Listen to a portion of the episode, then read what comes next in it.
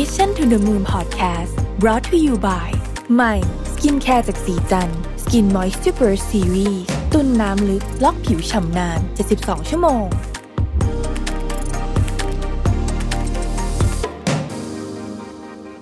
สวัสดีครับยินดีต้อนรับเข้าสู่ Mission to the Moon Podcast นะครับคุณอยู่กับรวิศ หาญอุตสาหะครับ วันนี้เนี่ยจะเป็นตอนที่ผม จริง ๆ เขียนโพสต์ Facebook ไว้ตั้งแต่สัปดาห์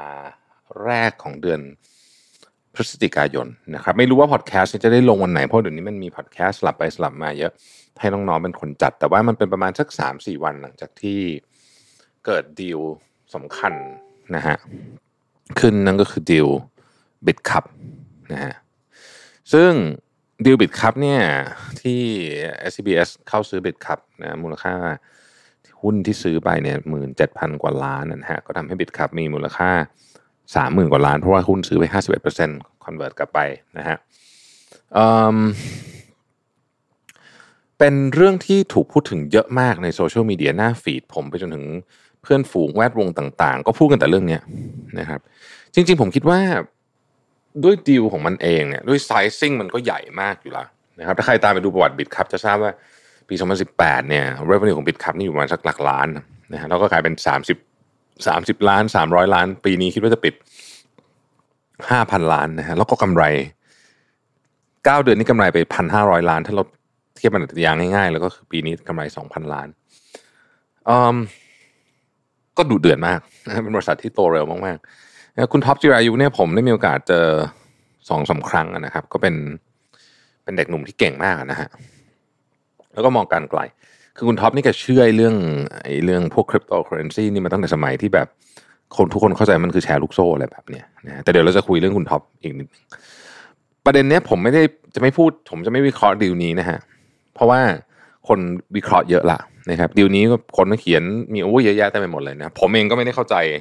เรื่องนี้ขนาดนั้นที่จะวิเคราะห์ได้นะครับแต่เอาเป็นว่า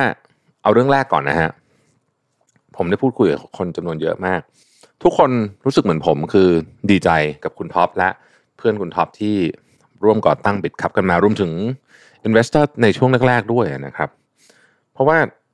ต้องบอกว่าคุณท็อปนี่เป็นคนที่อย่างที่บอกคือเชื่อมากๆ เชื่อจริง ๆ นะครับ ไม่ได้เชื่ออย่างเดียวนะ ลงมือทำด้วยนะครับกรณีของ Bitkub เนี่ยทำให้เห็นว่า right people right people right process right time ถ้ามันถูกต้องคนถูกกระบวนการถูกเวลาถูกเนี่ย มันจะเป็นสเกลความสำเร็จแบบนี้แบบหลายหมื่นล้านนะครับ เรื่องที่สองผมคิดว่าเรียกว่าเป็น Bitkub effect ก็แล้วกันนะ แต่ว่าผมคิดว่าเรื่องเนี้ไอเหตุการณ์ของบิตคัพเนี่ยมันเป็นเหมือนกับ wake up call อันหนึ่ง ที่ทำให้คนจำนวนมากเนี่ย ต้องหันกลับมาคิดถึงเรื่องตัวเอง ผมเนี่ยคนหนึ่งนะฮะผมจะขู่โทรศัพท์หาเพื่อนสนิทที่สุดของผมคนหนึ่งแล้วก็ผมพูดประโยคแรกใส่โทรศัพท์บอกว่า เฮ้ย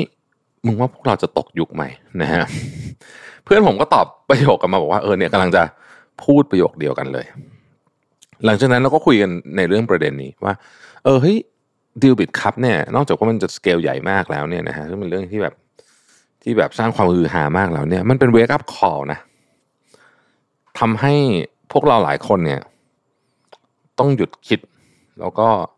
พิจารณาถึงสิ่งที่เรากำลังจะ จะทำสักนิดหนึ่งเพราะว่าในความเป็นจริงเนี่ย เราต้องยอมรับว่าแมปมันมันเป็นอะไรที่ถ้าเราไม่ได้อยู่ในวงการเนี่ยนะแล้วเราไม่เข้าใจเราจะเราจะรู้สึกมึนงงมากเลยว่าไอ้สเกลธุรกิจที่เราทำนี่มันคนละแบบ มันคนละไซส์มันความเติบโตหรืออะไรอย่างเงี้ยมันคนละคนละรูปแบบจริง traditional business กับ business แบบใหม่แบบนี้ เพราะฉะนั้นคนที่รู้สึกแบบนี้เนี่ยนะฮะที่ผมจับสัญญาณได้เนี่ย มันก็จะมีทั้งหมดประมาณ 3 กลุ่มใหญ่ๆนะครับ กลุ่มแรกนะฮะพอเห็นดีลเบดคัพปุ๊บเนี่ยก็จะรู้สึกว่าจำเป็นจะต้องทำ big change กลุ่มนี้เนี่ยอาจจะได้รับแรงบันดาลใจจากดีลนี้ หรือได้รับแรงกดดัน หรืออาจจะเป็นทั้งสองอย่าง จริงๆแยกยากอยู่เหมือนกันนะฮะทั้งแรงบันดาลใจแรงกดดันนะเพราะว่า รู้แหละว่ามันเป็นสัญญาณที่ต้องเปลี่ยน นะครับการเปลี่ยนก็มีหลายรูปแบบบางคนก็แบบเฮ้ยยกเครื่ององค์กรไหมนะครับ อะไรไม่จำเป็นตัดทิ้งกระโดดเข้าหาธุรกิจใหม่ อะไรที่จำเป็นก็ไปหาเข้ามานะฮะมองหาพาร์ทเนอร์ใหม่ๆ หาคนใหม่ๆนะฮะหานู่นหานี่ใหม่ๆอืมนะฮะทำธุรกิจให้กรอกกับเทรนด์ของโลกไหมนะครับ ความเหมือนกันของกลุ่มนี้ก็คือว่ารู้ว่าการเปลี่ยนแปลงเนี้ยเป็น big change การเปลี่ยนแปลงนี้หมายถึงว่า ใน major trend ของโลกตอนเนี้ยมันเป็น big change ไม่ใช่ minor change แล้วก็รู้ว่าสิ่งที่ตัวเองทำอยู่เนี่ย ถ้าไม่ยอมเปลี่ยน มันจะหมดอายุหรือว่าตกยุคแน่นอนนะฮะแต่ครั้นจะเปลี่ยนก็ยากอุปสรรคก็เพียบกลัวก็กลัว แล้วยิ่งใครเจอโควิดเป็นหนักๆเนี่ย ทุนรอนก็อาจจะไม่ได้มีเยอะในช่วงนี้ โอกาสล้มเหลวก็สูง คือมีแต่ความเสี่ยงเต็มไปหมดเลยนะฮะ อย่างไรก็ดีเนี่ย ผมเลือกอยู่กลุ่มนี้นะ เพราะว่าผมมีความฝันสูงสุดในชีวิตจริงๆความฝันสูงสุดในชีวิตผมมีเรื่องเดียวนั้นนะก็คือ ผมอยากจะประสบความสำเร็จในธุรกิจมากๆนะฮะซึ่งผมพูดอย่างนี้มาตั้งแต่เด็ก ๆ แบบประถมเลยนะ เพราะนั้นเนี่ย ก็ต้องแลกทุกอย่างแหละแลกแบบถึงว่า ก็ต้องสู้จนจนจนหมดแรงไป บางคนเพื่อนผมบางคนชอบบอกว่าผมเนี่ยทุนนิยมมากไม่ใช่เฉพาะเพื่อนผมหรอกคนคอมเมนต์ในเพจก็มีเยอะทุนนิยมเกินไปโอ้ยมองอะไรแต่แต่เรื่องเงิน ผมคิดว่า ผมคิดว่ามันเป็น เรื่องที่ปัจเจกมากนะฮะคือผมไม่ได้ ไม่ได้มองแต่เรื่องเงิน แต่ว่า แต่ว่ามันเป็นความฝันแล้วกันเออเรื่องทำธุรกิจมันเป็นความฝันของผมนะนะฮะเป็นความฝันมาก ๆ เพราะฉะนั้นก็ไม่มีใครผิดไม่มีใครถูกผมว่าใครอยากทำอะไรก็สุดแล้วแต่นะฮะ สิ่งที่น่าสนใจที่คนกลุ่มนี้ที่ผมจับกลุ่มนี้ได้เนี่ย คือทุกคนพูดตรงกันว่าจะไม่พลาด the next big thing ละ next big thing เนี่ยมันมีหลายอย่างนะ แต่ว่าถ้าในกรณีของ Bitcoin เนี่ยผมว่าเป็นตัวอย่างกรณียกยกตัวอย่างที่ชัดเจนมาก 11 ปีที่แล้วนะครับ Bitcoin เนี่ยราคาเทรดอยู่ที่ 1 BTC อยู่ที่ 8 เซนต์อะ0.8 เหรียญนะฮะนี่ก็คือเยอะกว่าตอนเริ่มเทรดแล้วนะ ตอนเริ่มเทรดมันอยู่ที่ 0.0008 เหรียญอะไรแบบนี้ นะครับ ตอนนั้นนะ ผ่านมา 11 ปี Bitcoin 61,000เหรียญถ้าคุณคิดเป็นเปอร์เซ็นต์เนี่ยคือ76.25ล้านเปอร์เซ็นต์ผมพูดไม่ผิดนะ76ล้านเปอร์เซ็นต์ใน11ปีนะครับนี่คือ return rate นะครับเนี่ยเรียกว่าเป็น big thing ขณะคือว่าแล้ว the next big thing คืออะไร นี่คือสิ่งที่คนที่อยู่ในกลุ่มที่หนึ่งต้องหาให้เจอให้ได้นะฮะ มันมีหลายอย่างที่จะเป็นโอกาสเป็นที่เป็น the next big thing แต่ถ้าเอาตอนนี้ที่ฮอตสุดมันก็คือ metaverse นะครับลักษณะของ Bitcoin หรือว่า cryptocurrency สิปีที่แล้วเนี่ยผมว่าคลาย metaverse คือตอนแรกๆมีคนสนใจนิดเดียว แล้วคนส่วนใหญ่ก็รู้สึกว่าโอ้ยไม่มีอะไรหรอกไม่ไม่มีใครใช้หรอกมันเดี๋ยวมันก็คงจะล้มหายตายจากกันไป แล้วมันก็จะมีช่วงเวลาที่รุ่มๆดอนๆนิ่งๆดรอปดรอปมีคนเข้าคนออกนี่ผมเดานะฮะว่าหลังจากนี้มันจะเป็นแบบนั้น มีคนเข้าคนออก แต่คนที่เชื่อแบบเชื่อจริงๆ believe จริงๆ ว่ามันจะเกิดขึ้น แล้วอยู่ก็จะ big win แบบที่เราเห็นคุณท็อปได้จากจากคริปโตเคอเรนซีเหมือนกรณีของ Bitkub นี่แหละ คุณท็อปนี่เขาเชื่อไม่ใช่เชื่อแค่ว่าจะซื้อเหรียญนะซึ่งผมก็คิดว่าเขาก็คงมีเหรียญอยู่เยอะมากเนี่ยนะฮะแต่เขาทำ exchange เลยอะอืม คือขนาดนั้นเลยนะฮะ เพราะฉะนั้นเมื่อตลาดบูมก็แน่นอนว่า Bitkub ก็ได้รับอานิสงส์ไปเต็มเม็ดเต็มหน่วยที่สุด เพราะว่าเชื่อมาก เชื่อแล้วก็ลงมือทำหลายคนที่บอกว่าเอ้ยเมตาเวิร์สก็อาจจะเป็นแบบนั้นเหมือนกัน ภาพวันนี้ไม่ชัด แต่ว่ามันก็มีโอกาสจะไปได้ไกล เพราะฉะนั้นรอบนี้ต้องไม่พลาด the next big thing นะครับผมยก Metaverse เป็นแค่ตัวอย่างนะจริงๆมันมีหลายอย่างมาก เช่น biotech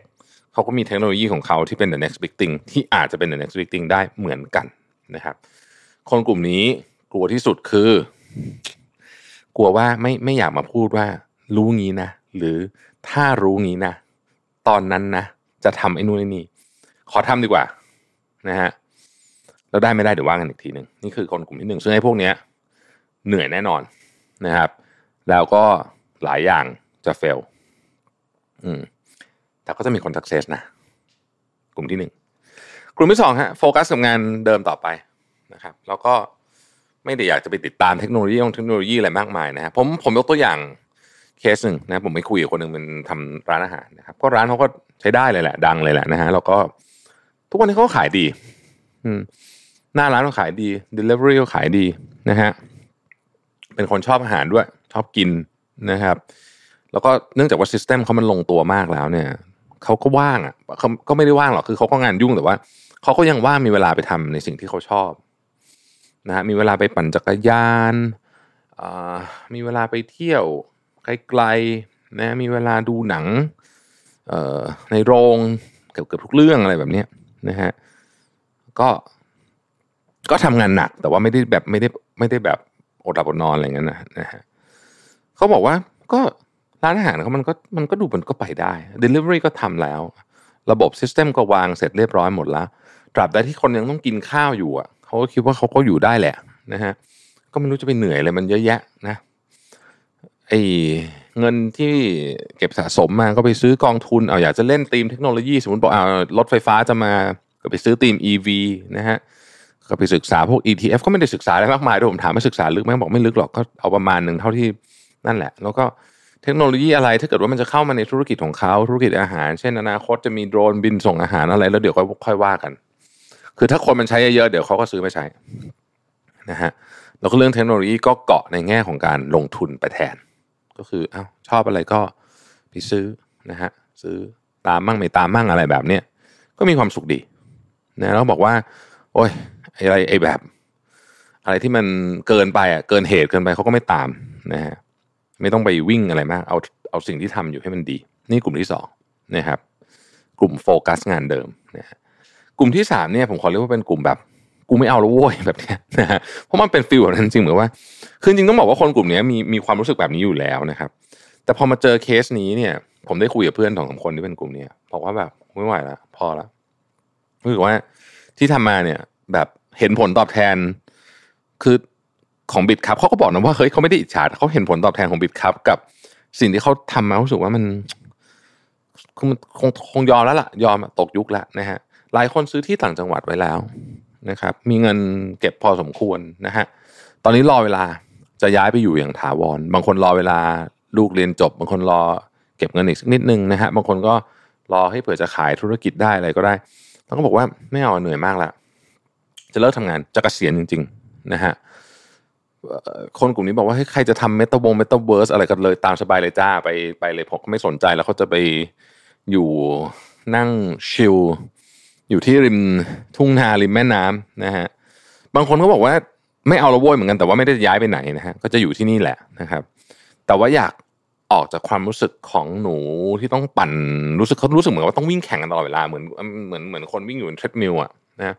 ไม่เอาละนะจะทำอะไรสงบสงบแบบสงบอะนะฮะอยู่ในพื้นที่ของตัวเองนะแล้วก็ไอ้เรื่องใหม่ ๆ พวกเทคโนโลยีเนี่ยถ้าเกิดว่ามัน จำเป็นจะต้องใช้จริงๆ ไม่ใช้อยู่ไม่ได้ ก็ค่อยใช้ แต่ไม่คิดจะไปหาเงินหาทองอะไรกับมันขอเป็นยูเซอร์นะฮะนี่เป็นสามกลุ่มที่ผมสังเกตนะ อย่างที่บอกไม่ได้มีข้อมูลเชิงสถิติอะไรนั้นเพราะว่านี่ก็คุยแล้วก็ดูกับเพื่อนใน Facebook อะไรต่างๆนะพวกนี้นะครับ ผมคิดว่าตอบไม่ได้เหมือนกันว่า อะไรคือทางเลือกที่ดีที่สุดนะมันก็แล้วแต่ว่าคุณอยากได้อะไรนะฮะแล้วแต่ชีวิตอยากได้อะไร นะฮะความสูงคนเราก็ไม่เหมือนกันเป้าหมายชีวิตความฝันอะไรมันก็มีอะไรเหมือนกันสักอย่างนะฮะข้อจำกัดก็ไม่เหมือนกัน เพราะฉะนั้นคงไม่มีใครเลือกให้ใครได้นะครับ แต่ว่าผมคิดว่า choice เนี่ยมันก็ขึ้นอยู่กับตัวเราเองนั่นแหละ ทีนี้ใครมี choice อื่นนอกจาก 3 ข้อนี้เนี่ยลองมาแชร์กันในคอมเมนต์หน่อยนะฮะผมอยากอ่านครับผม แล้วก็จะได้อ่านคนอื่นก็จะได้อ่านด้วยนะครับ ก็น่าจะเป็นเรื่องที่ดี ขอบคุณที่ติดตาม Mission to the Moon นะครับแล้วพบกันใหม่พรุ่งนี้ สวัสดีครับ Mission to the Moon Podcast Presented by สีจัน Skin Moisture Burst Series ตุ่นน้ำลึกล็อกผิวชำนาน 72 ชั่วโมง